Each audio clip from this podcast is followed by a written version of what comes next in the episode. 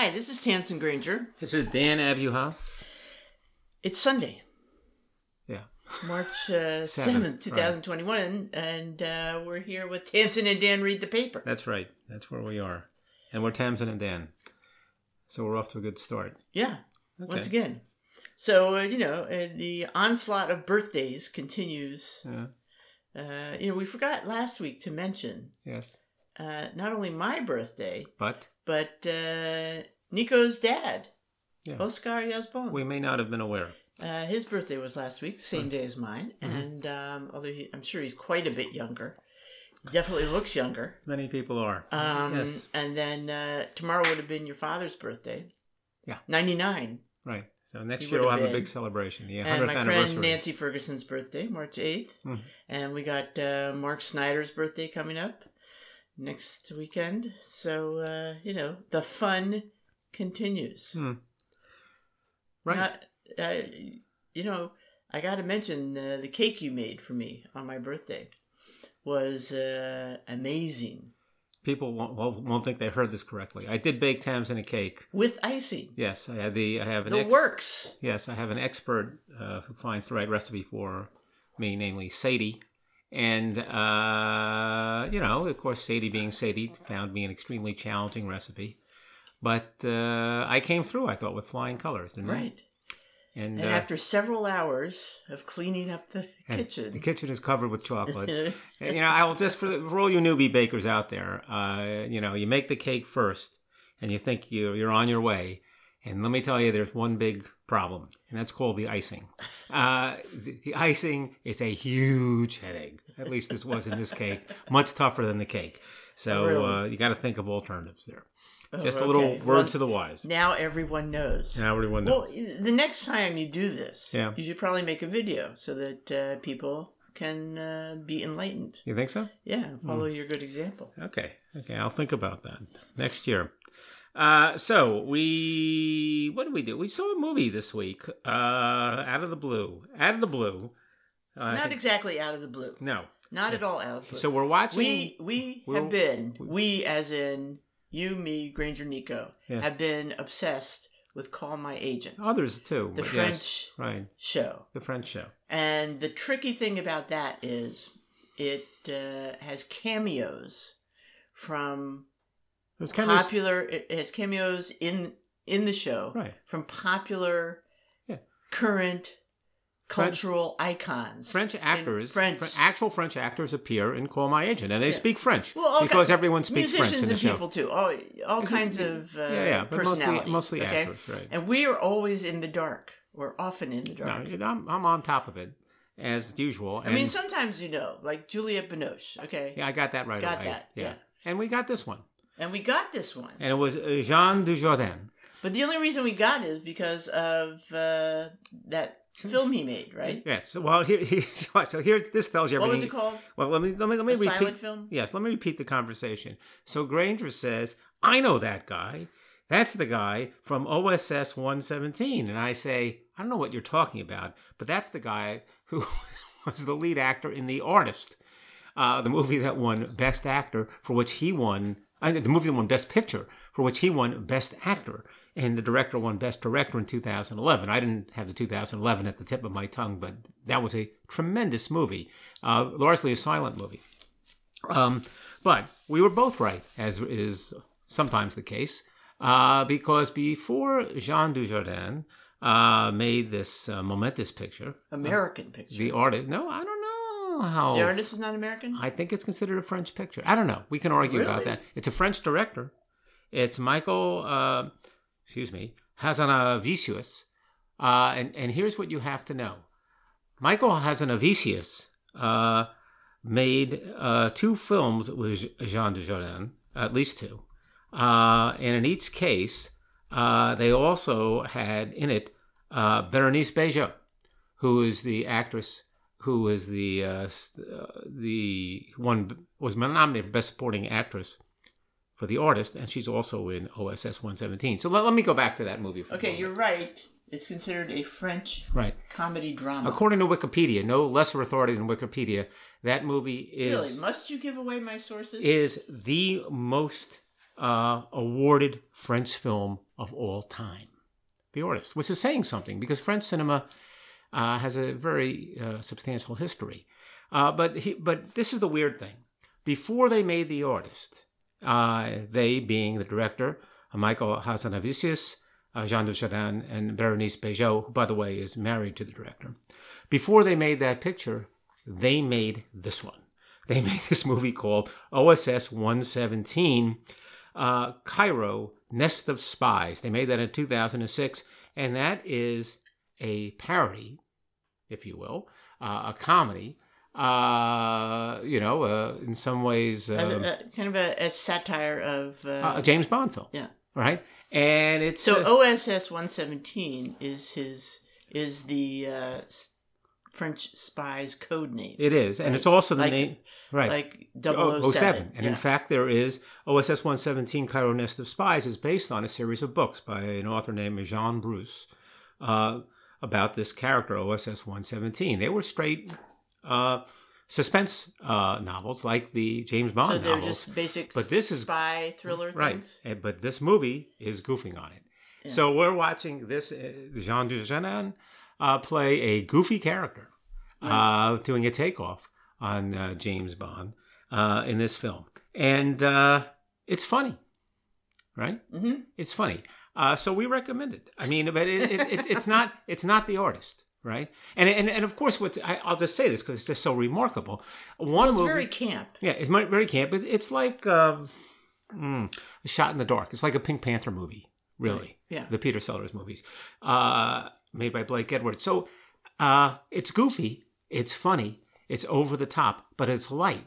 Mhm. And the first thing that strikes you, of course, is not only the same director, same act- it's the same team that five years later makes this extremely prominent, formidable film called The Artist that everyone takes quite seriously, and again, the best friends film ever. So it's it's, it's interesting that that same group can make two different types of movies completely, and um, and now putting aside The Artist, just watching the uh, the spy movie for what it is, it's fun.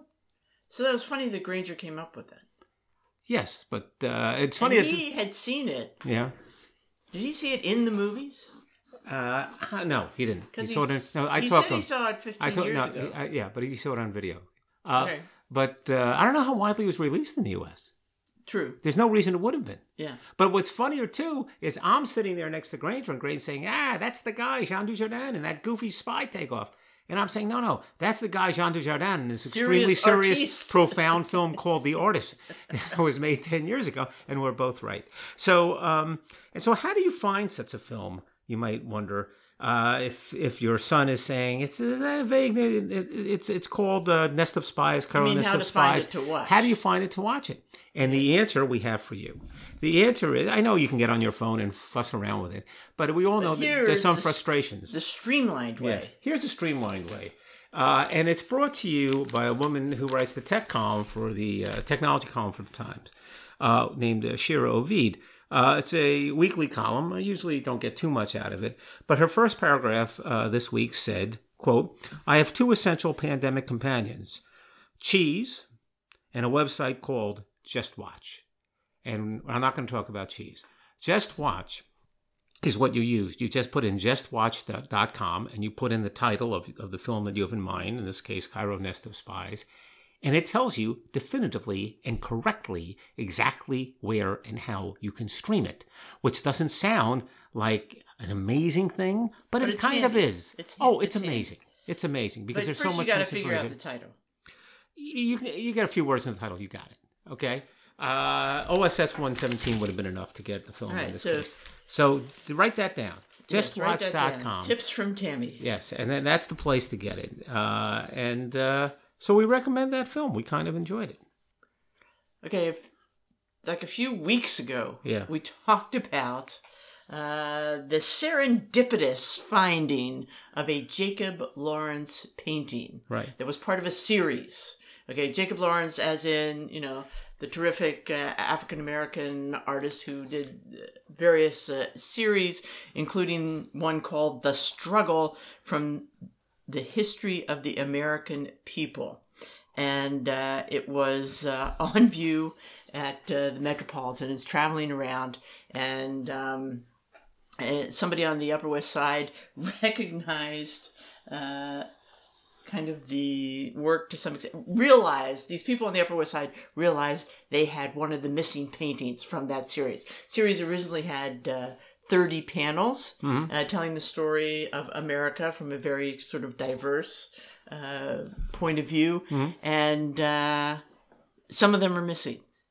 And uh, so these people figured out they had one on their wall. Well, so that was pretty amazing. Now, um, a few blocks away, a nurse living on the Upper West Side, this is just recently, um, well, in the fall, uh, checked an app, one of those neighborhood bulletin apps, and uh, saw the story about the Jacob Lawrence painting, you know, that was discovered. And uh, guess what? What? Okay, the um, paintings looked familiar. The name rang a bell for her. This Jacob Lawrence name. She's a nurse.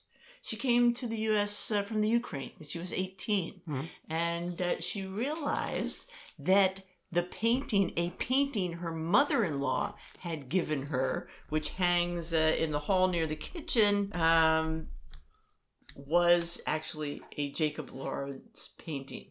All right. Yeah. And even her mother in law had pasted a New York Times article about Jacob Lawrence on the back of the painting. Yeah, Okay. right. So she thinks she's got something. She tells her son. Her son says, Yeah, you know, um, that looks at, uh, they were able to, he went online to the Met exhibition and they could, they had uh, like an old, not very clear photograph hanging up in place of panel 28. Right. Okay. And that was the one that resembled the one she had. She calls the Met. She uh, leaves her name for the curators. Nobody responds. Naturally. She waits and waits. And so finally her son, uh, um, I guess, pops her on uh, the motor scooter and they go over to the Met and go to the information desk and Ah. tell them the deal. Yeah, we have a So- famous painting. Yes. Right.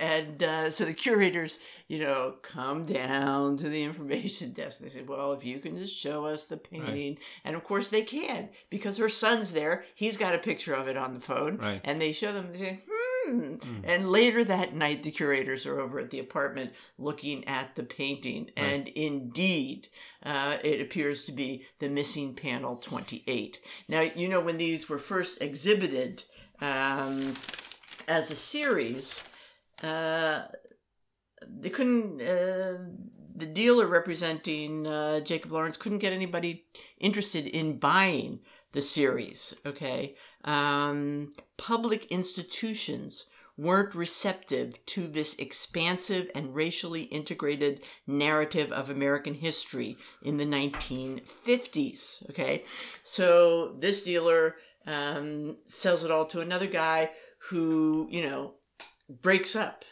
the set. He's selling some here, selling some there, and we think that a bunch, you know, several of the paintings went to this, uh, you know, uh, Christmas uh, charity art auction. And so when one ended up uh, with that, uh, the Shays Rebellion one ended up with that one couple, and perhaps uh, this uh, person's mother-in-law or somebody else, Right, somebody else and passed it on. Yeah. Um, and uh, she, you know, she said I, she couldn't have paid more than a hundred dollars for it. Uh, you know, but you know, who really knows? Now there is a guy, Harvey Ross, who collects these paintings, who is collecting the um, panels that are out Right. in public. All right, and he's always very excited when one comes up. The last one he bought was, I think, in 2018. No, no, no, no.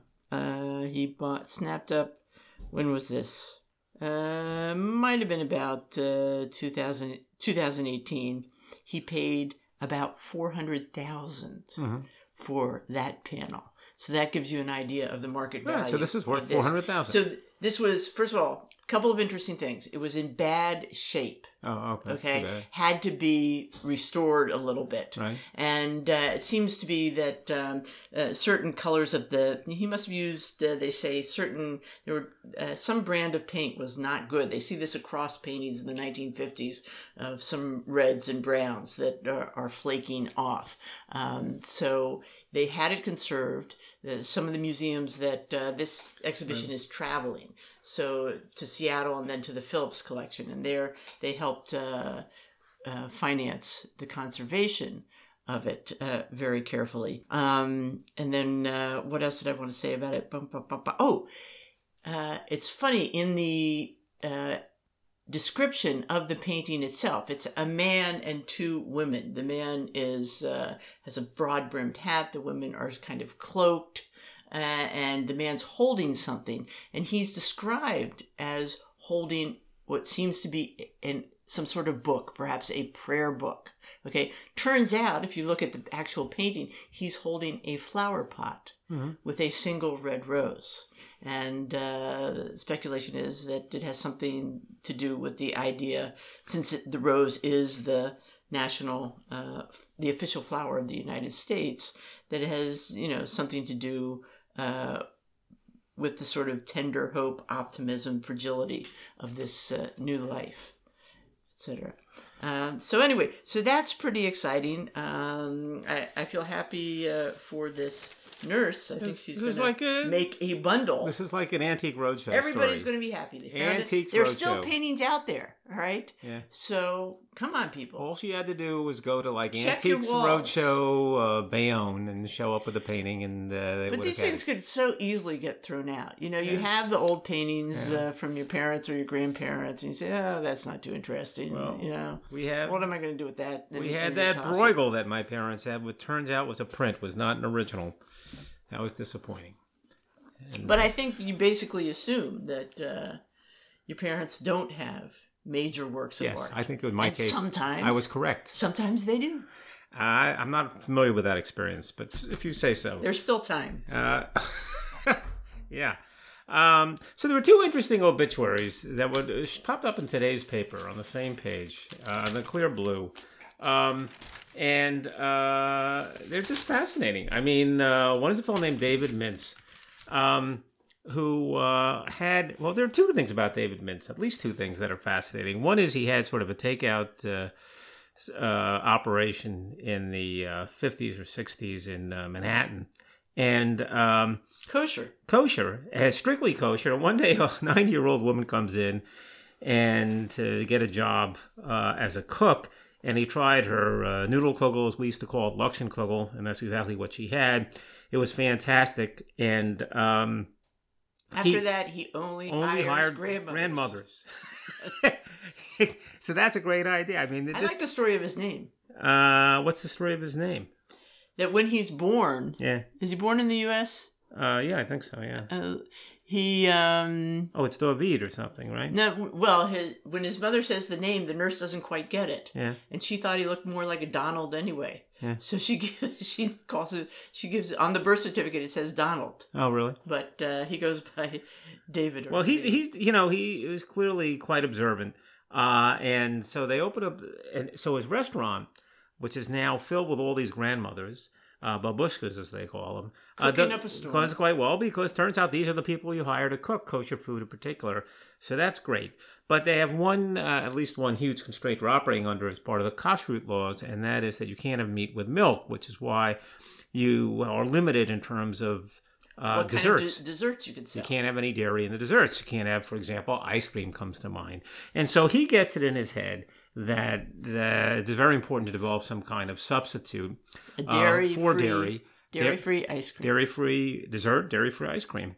And uh, after a long time of experimentation, during which he said he clogged up every drain in the area, with soy milk yes, and, and other things. which is kind of amazing he he even thought to use soy milk he was uh, a pioneer. but he finds out from a hippie tofu's the way to go and Try he develops tofu. and he develops uh, an ice cream using tofu which after fussing with it for quite some time is he apparently very appealing yeah emulsified with i know you're the ice cream expert and the, the dessert becomes called Tofutti. Tofutti, which we remember. We remember Tofutti. It was Did a you ever eat it?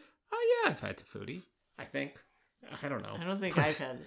But uh, it was very widely distributed, and it was. I like old- tofu. I like ice cream. Yeah, I I didn't need. I think you can to buy imitate Tofu- ice You can cream. buy Tofutti now. Yeah. all Okay, right. so but it was initially was uh, di- you know distributed by Zabe and people like that, and uh, it became uh, you know the bell cow product, and it was uh, quite a big deal. So um, he became Makes a uh, zillion dollars. made bean curd cool, according to the Times, and that's quite uh, that's quite true. He remained religious. He just passed away, as we said. He was uh, he used to communicate through his brother the leader of the Lubavitcher Hasidic movement, uh, and um, apparently he contributed quite a bit of money on a regular basis. He would go to the rabbi. Rabbi Menachem Mendel Schneerson on a regular basis for advice, and apparently he did ask him advice at one point uh, as to whether he, once his East Side restaurant was closed down to make room for Trump Tower, uh, Trump Plaza, whether he should open on the West Side. And uh, the rabbi says to him, "Get a pencil paper, write this down. It's very important. Here's my advice." And the rabbi says, "Absolutely not. You should continue with your experiments with the pareve, which means kosher ice cream, and God will help you to be very successful." And the rabbi was right.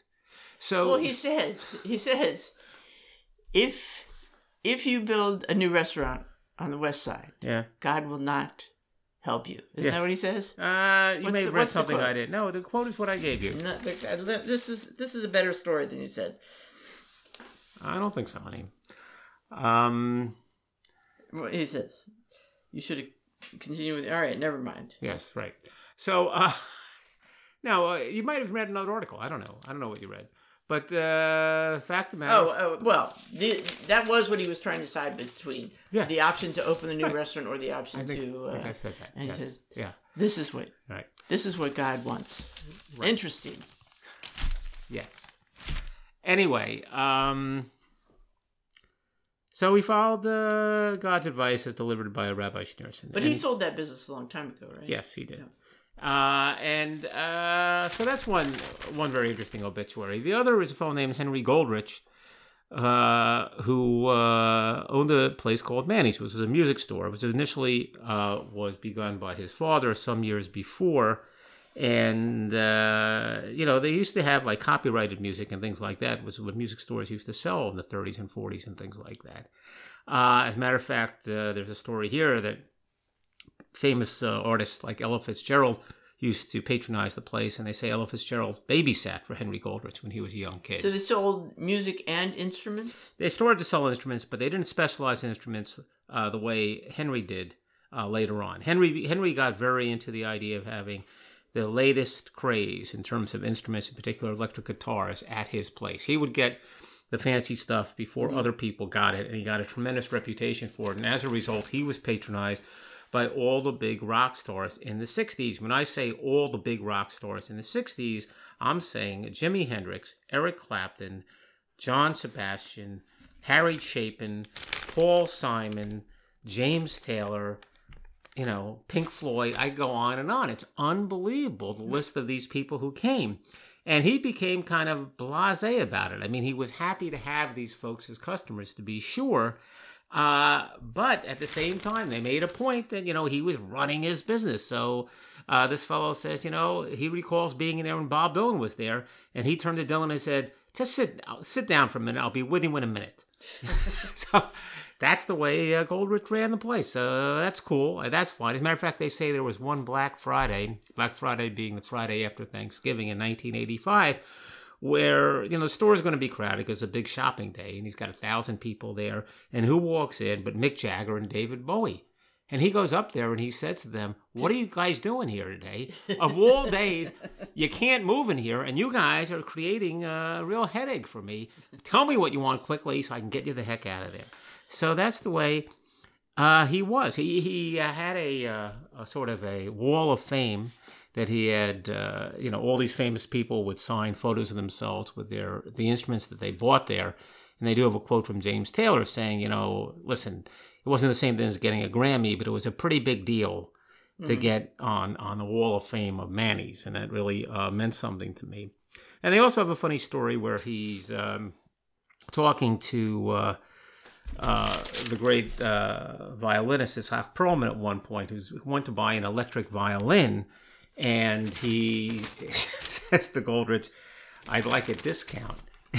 and Well, he tries to haggle with it. he haggles with him, right? And and and, and, and yes, and- Goldrich says, I don't do that.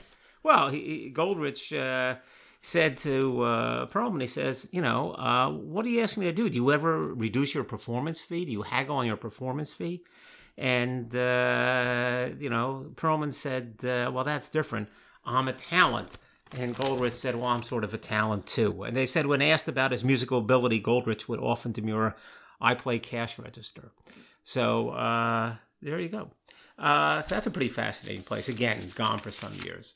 But uh, Manny's just no longer with us. Well, good news What's that? in terms of architecture. Yeah. Um, the uh, Biden revokes order on civic architecture in the waning days of his presidency. Uh, Donald Trump issued uh, a um, order promoting beautiful federal civic architecture. It praised Greco-Roman architecture as being beautiful while describing modern modernist designs as ugly and inconsistent. Okay, um, so they were banning. Uh, well, uh, they were uh, uh, discouraging um, anything Right. but uh, The most conventional architecture you can for find. federal Right, buildings. right. Everything was supposed to look not like a bank or something. Okay, and everybody thought this was a stupid idea. Okay. Almost everybody. Well, I I guess the Trump uh, people did not. Um, but uh, it, Michael Kimmelman, the architectural critic for the New York Times, uh, had did condemn the measure when it was discussed, saying just to have this argument feels demeaning. Okay, and uh, by overturning this order, the Biden administration has restored communities with the freedom of design choice that is essential to designing federal buildings that best serve the public.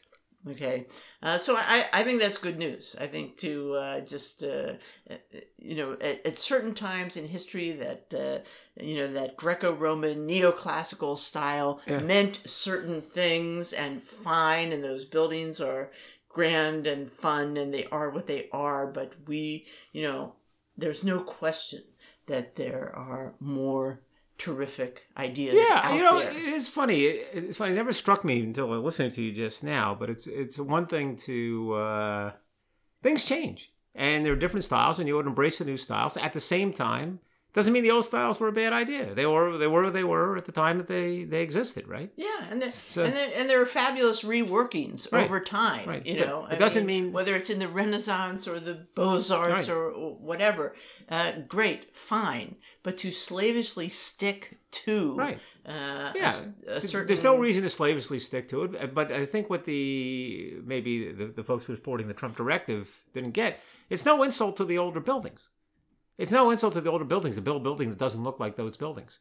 You know, those Well- buildings were uh, what people thought they wanted to put up at the time, right? the uh, nasty sort of I don't know what you would call it, kind of backstory, not backstory, but the kind of understory Yeah. of all this is the idea that you know the this white supremacist idea that you know sort of Aryan ideals that anything great, uh, ev all that uh, how should I put this that uh, the only great uh, Architecture art is and traditional architecture, architecture? is from you know is that Western Well, but that's uh, do know, people seriously believe that? Greco-Roman- Do people seriously voice that?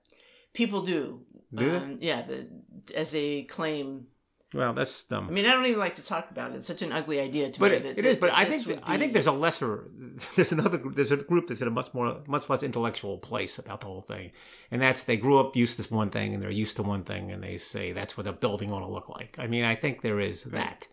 But uh, in any event, there's no reason to have that point of view. Well, it it is funny. Whenever societies get uh, societies or institutions get uh, kind of uh, conservative, right. they go to the past and cling to the past. Well, of course, you know, of course. and uh, so uh, And and then when you said whenever they get conservative, they're all conservative. Any any uh, the existing, you know, powers that be are always conservative. They're in their nature conservative, and and uh, there's you have to make an argument and make people comfortable about moving on, uh, and you have to be open to listening about the uh, virtues of moving on. And as you said, that doesn't mean you obliterate No, the past. no. So we're not going to talk about Dr. Seuss, but yeah, that's what it means. So um, here's something. Here's something which is doesn't make any sense, but uh, you know, because in the spirit of being open, open to new things, there's an organization that's called Overtime Elite who feels that you know what would be a good idea. Let's find the top 30 high school basketball players aged 16 and 17 and uh, pull them out of school, or at least offer them the opportunity to leave school. And by that I mean not only college, but high school, and uh, make them professional players at the age of 16 and 17. Let's pay them $100,000 a year. And That seems wrong on so many levels. yeah, and except economically, because the question is, and I, I there's a question about economically, but if that's the one thing these guys have thought long and hard about, and they feel if they were to corral the top thirty, uh, what's I'll call top, let's call it the top thirty high school basketball players in the nation who are destined to great for great things, and pay them in the nature of hundred thousand a year, they would have a product that they could market, and that too is a question mark. But uh, if they were right about that, uh, then it might actually happen. Wait a minute. When you say they, is that the league? or the Overtime Elite. the Overtime Elite. players? That's the organization. The organization's Overtime Elite. They're the people who are going to hire the players. But what happens to the poor, poor kids? They earn a few hundred thousand dollars. Right. And And, then, then they go what to do the, they do next? they become NBA players. and if that doesn't work out, Then they're they- not all going to become NBA players. well, they're not all going to become NBA players. So they, they don't have education. Well, they're going to structure these payments in such a way that, first of all, they're going to make sure they get their high school uh, GRE. Number one, they say, and number two, they say that they'll structure their payment in such a way that they'll have college scholarship available or money for college available uh, if it doesn't work out and down the line they want to go to college, I'm not saying college is the only way to go. right? Okay. But uh, aren't there many, many, many stories of uh, professional athletes Right, uh, having a hard time? right. You know, but here's what you have to ask yourself: after. All right, listen, I'm I'm not endorsing what these guys are doing, but I can make their case. And what they would say in response to what you're saying is that's what you got now. Okay, that what you now have is is guys, young kids who are killing themselves to start in high school, then killing themselves to make an impression in college. And if they don't make it, and many of them don't make it in the pros, they have nothing.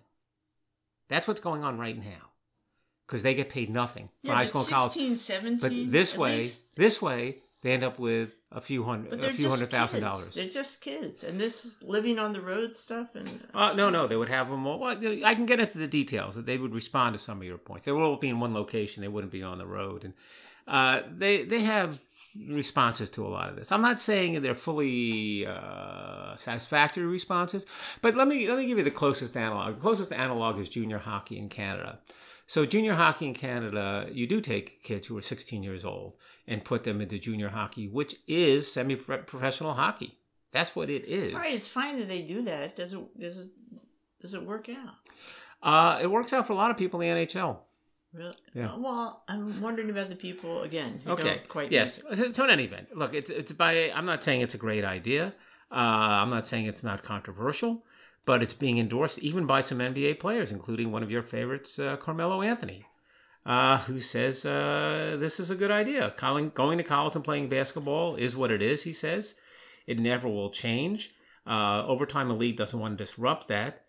Uh, but it gives these kids an opportunity because they get to take control of their own brands. Why not embrace that? It comes from, you know what it comes from? It comes from the idea that these kids are being exploited now. I I understand, and, And- and it's and not it's like I to- have some romantic idea that they're having a some fabulous uh, scholar athlete existence. right, Okay. right. Um, nonetheless, uh, sixteen. I don't know. All right.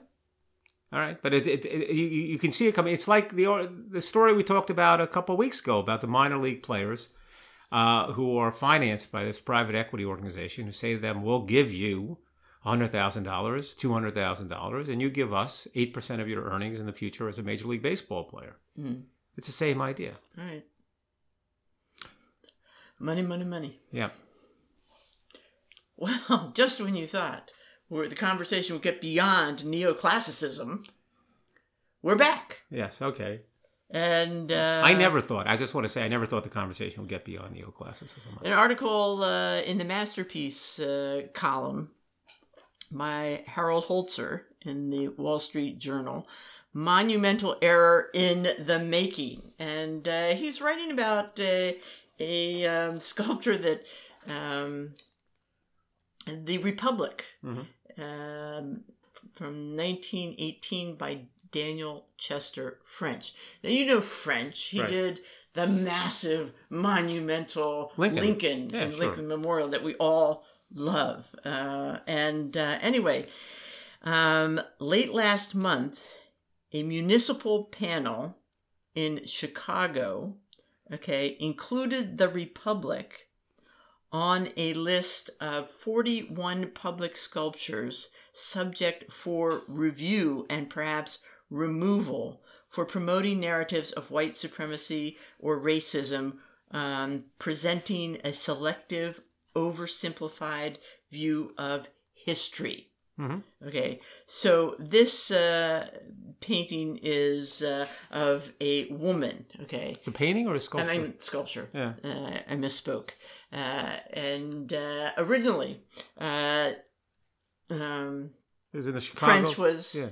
uh, commissioned Right. Chicago World's in uh, Fair. like 1891 Yeah. uh, to uh, do this massive representation, you know, uh, personification of uh, the Republic as a woman for the uh, um, uh, Chicago World's Fair. Um, It's in the 30s, I think. Oh no, it was before that. what are you. It was- talking it was about? It's 1908. 1893. It Okay. was, well, uh, the U.S. World, uh, the, New York World's Fair was in the 30s. Okay, now this is uh, the Chicago, uh, Right. the Columbian Exposition. You know, the celebrating Columbus, Right. like 1492. Get it? It was supposed to be 1892, but uh, they ran over. Okay. All right. So anyway, so um, French gets the commission, builds this massive. We're talking 65 foot high statue that ends up on top of a 35 foot base okay and uh you know it's it's supposed to like evoke you know have all the power of like uh, the um, statue, of liberty, Right. okay He, he And- didn't do the Statue of Liberty, did he? no, he did not. Okay. Um, so anyway, uh, moving right along. This is made of. It wasn't made. It wasn't. It Well, wasn't. This is my stone. question. What? Why did they make it of a substance that wouldn't last? Everything for that fair was fake. Is very typical for um, even the buildings for these world expositions to be made out of you know just plaster of Paris. Really? Yeah. And so they all disintegrate. And some of them become greatly beloved uh, buildings or statues or whatever. And sometimes they're remade in real material Okay. um, later. But most of them just uh, disintegrate. And uh, anyway, so this is, uh, let me describe what it's made of. It's actually made of um, jute, okay? Uh, layers of burlap swathed in plaster of Paris, cement, and glycerin. Okay. She's coated with gold. All right. Except for her face and arms, which were painted ivory. She had a wreath around her head with electric light bulbs, which blew everybody's mind in 1893 when they were lit up. Okay. Uh, she um, holds a couple of, uh, you know, um, representational. She holds a, um, a globe that is surmounted by an eagle and a liberty pole. Okay, so she's she's quite impressive. Uh, some 26 million people visited the fair in 1893. You know, most of them probably saw her. She was also called Big Mary or Golden Lady. Mhm. All right. So anyway, the the whole fairgrounds as impressive. And talk about neoclassical. That is where you know the neoclassical style really makes a huge impression. Just as about just as new york is making these streamlined uh you know almost uh, by comparison, space age skyscrapers scrapers are coming into style. Um, the um, Chicago style here is this neoclassical um, style for the fair. Uh, they call, uh, filled with gleaming white buildings. It was called the White City. Um, and anyway, uh, I should mention that French was paid about $15,000 to build this statue, mm. and that would be about $700,000 oh. uh, in our money today. Uh, anyway, fair's over. Fair uh, is a huge success.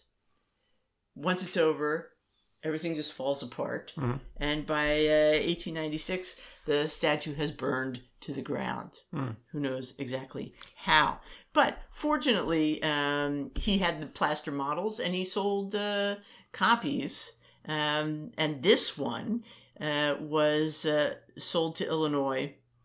It was to commemorate the centennial of the Illinois statehood, all right, dedicated in 1918 and it was only 24 feet high as opposed to the original 65. Hmm. But uh, recently, 1993, fairly recently, um, was regilded with 24,000 sheets of gold leaf wow. and sits in a traffic circle hmm. in Chicago. Um, and uh, anyway, it was declared a national landmark uh, in uh, 2003. Uh, but uh, you know, should Chicago take it down, the only vestige of the Columbian Exposition's one-time wonder of the world would it be an even smaller version made to adorn a fountain well, inside. the article doesn't give store. a clue as to why it would be taken down, so I, we can't even discuss that because we don't even understand what the rationale would be. So. Whatever. Well, again, it was made to evoke. Uh, it, it was made um, back in the day, yeah, like the ancient Greek day, yeah, in the temples, they had enormous sculptures of the gods and goddesses, like a huge right. Zeus, huge Pallas Athena. So it was meant to again hark back, right? But that to that style that and those ideals. Yeah, but that doesn't uh, give us any clue as to why anyone wants to take it down. No, and in fact, you're you're right. When you read the article, you said, you know, um, there there's you know, there's no no clue. There's a, well, there there's no hints that anybody would find this particularly right. offensive. Well, there, there, may be a thought out there that's just not. In but in general, the what he's calling iconoclasm, this destruction of all this public art, is a little offensive. Yeah. All right. Well, look, maybe they won't take it down. It's just on the list. Somebody's got to list. Keep the art. Continue the conversation. Yeah. You don't try to obliterate. Right. Yeah. No, I'm with you. I'm with you. Uh, well, especially in this case. So, the final thing we have is uh, something just you know seems not controversial. Um, turns out it is. Uh, police enlist robotic dog, and skeptics balk. So it turns out the uh, New York City police have a, a dog called Digidog not really a dog. It's a robot. It's 70 pounds. The New York City police? Yeah. Really? It's 70 pounds. And uh, what it does is it moves with a loping gait like a dog, but it's got a whole bunch of cameras and lights affixed to its frame. It has a sophisticated communication system it can see in the dark. And what they do is they send it out on specific missions when in fact they don't want to come in with guns blazing, but they want a little intelligence before they see what the story is.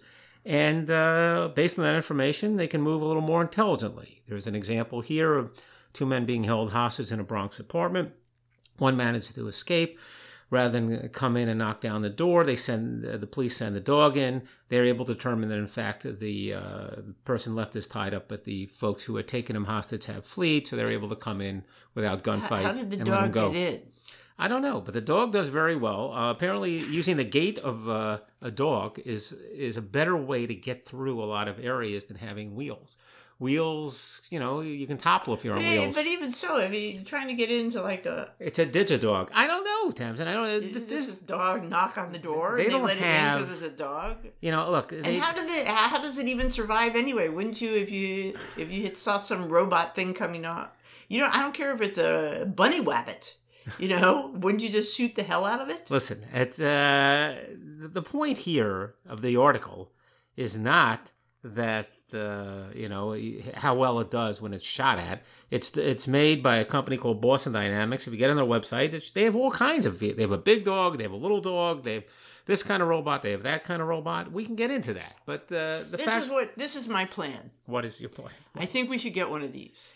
I, they're not usually sold as pets. They're uh, no, no, no. I think we should get one, and we can have it chase the deer away from the flowers. It would be very plants. effective at chasing the deer. It might Okay. not be the most cost-effective solution, but it would be effective. We can probably do better if we put a speaker outside. We could probably do just as well, and it would be cheaper. Uh, we can the, talk the about deer this. never listen to me when I talk. No, I don't no. think it's about speaking. You play music or something. want, I want to play some of that jazz you don't like. a It's- dog, you know, leaping at, But here's charging the issue. at these deer. I'm trying to get to the issue, Tamsin. The the issue is this all just seems like a win-win. You know, it's a way to avoid I violence. heard any of it that seems like a win-win. But Yeah. go on. If it's on. effective, uh, but it, apparently uh, people object to it. Uh, Representative Alexandria Ocasio Cortez, AOC, says that uh, this is robotic surveillance ground drone is objectionable. Ask yourself, she says, when was the last time you saw a next generation world class technology for education, healthcare, housing, etc., uh, which should be prioritized for underserved communities. Uh, so she doesn't like the dog. Uh, some people feel that it's sort of drone-like. It's it's an interference with privacy. The folks who make it at Boston Dynamics say it doesn't really. There's no secret about it. It's not creeping around quietly. Uh, it's designed to avoid firefights, but it's got it's noisy. It has flashing lights. It's not discreet.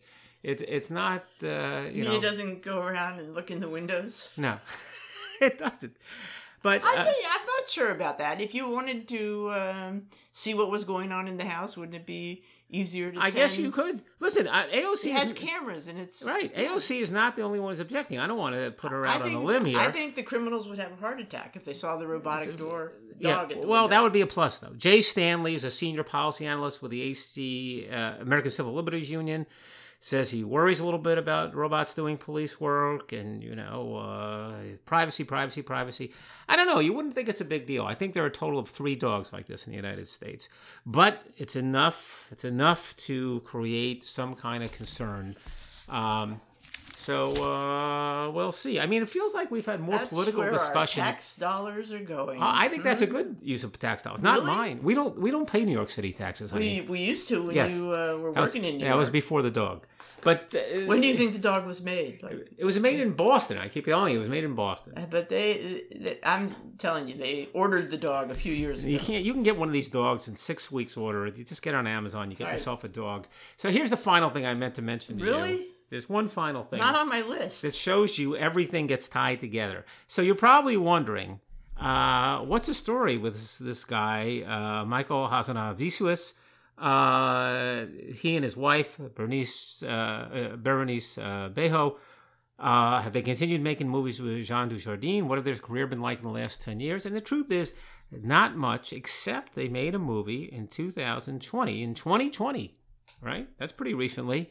Uh, again, with he, him as the director, uh, with Berenice as the female star, except the male star uh, in this movie called The Lost Prince was not Jean Dujardin, it was Omar Sy. ah, Lupin. Lupin, which tells you we are now in the world where we are just there are only three or four French actors and we run into them all And the we time. know all three. we all know three. I mean, that's how narrow our perspective is. So that's the if you can't get Jean Dujardin, you can only choose the other guy we know, which is Omar Sy. Uh, that was not a successful movie, but in any event, maybe they'll get back together with Jean, uh, and we'll get back together with you next week. This is Tamsin Granger. And Dan Abuhoff. With Tamsin and Dan read the paper. See you then.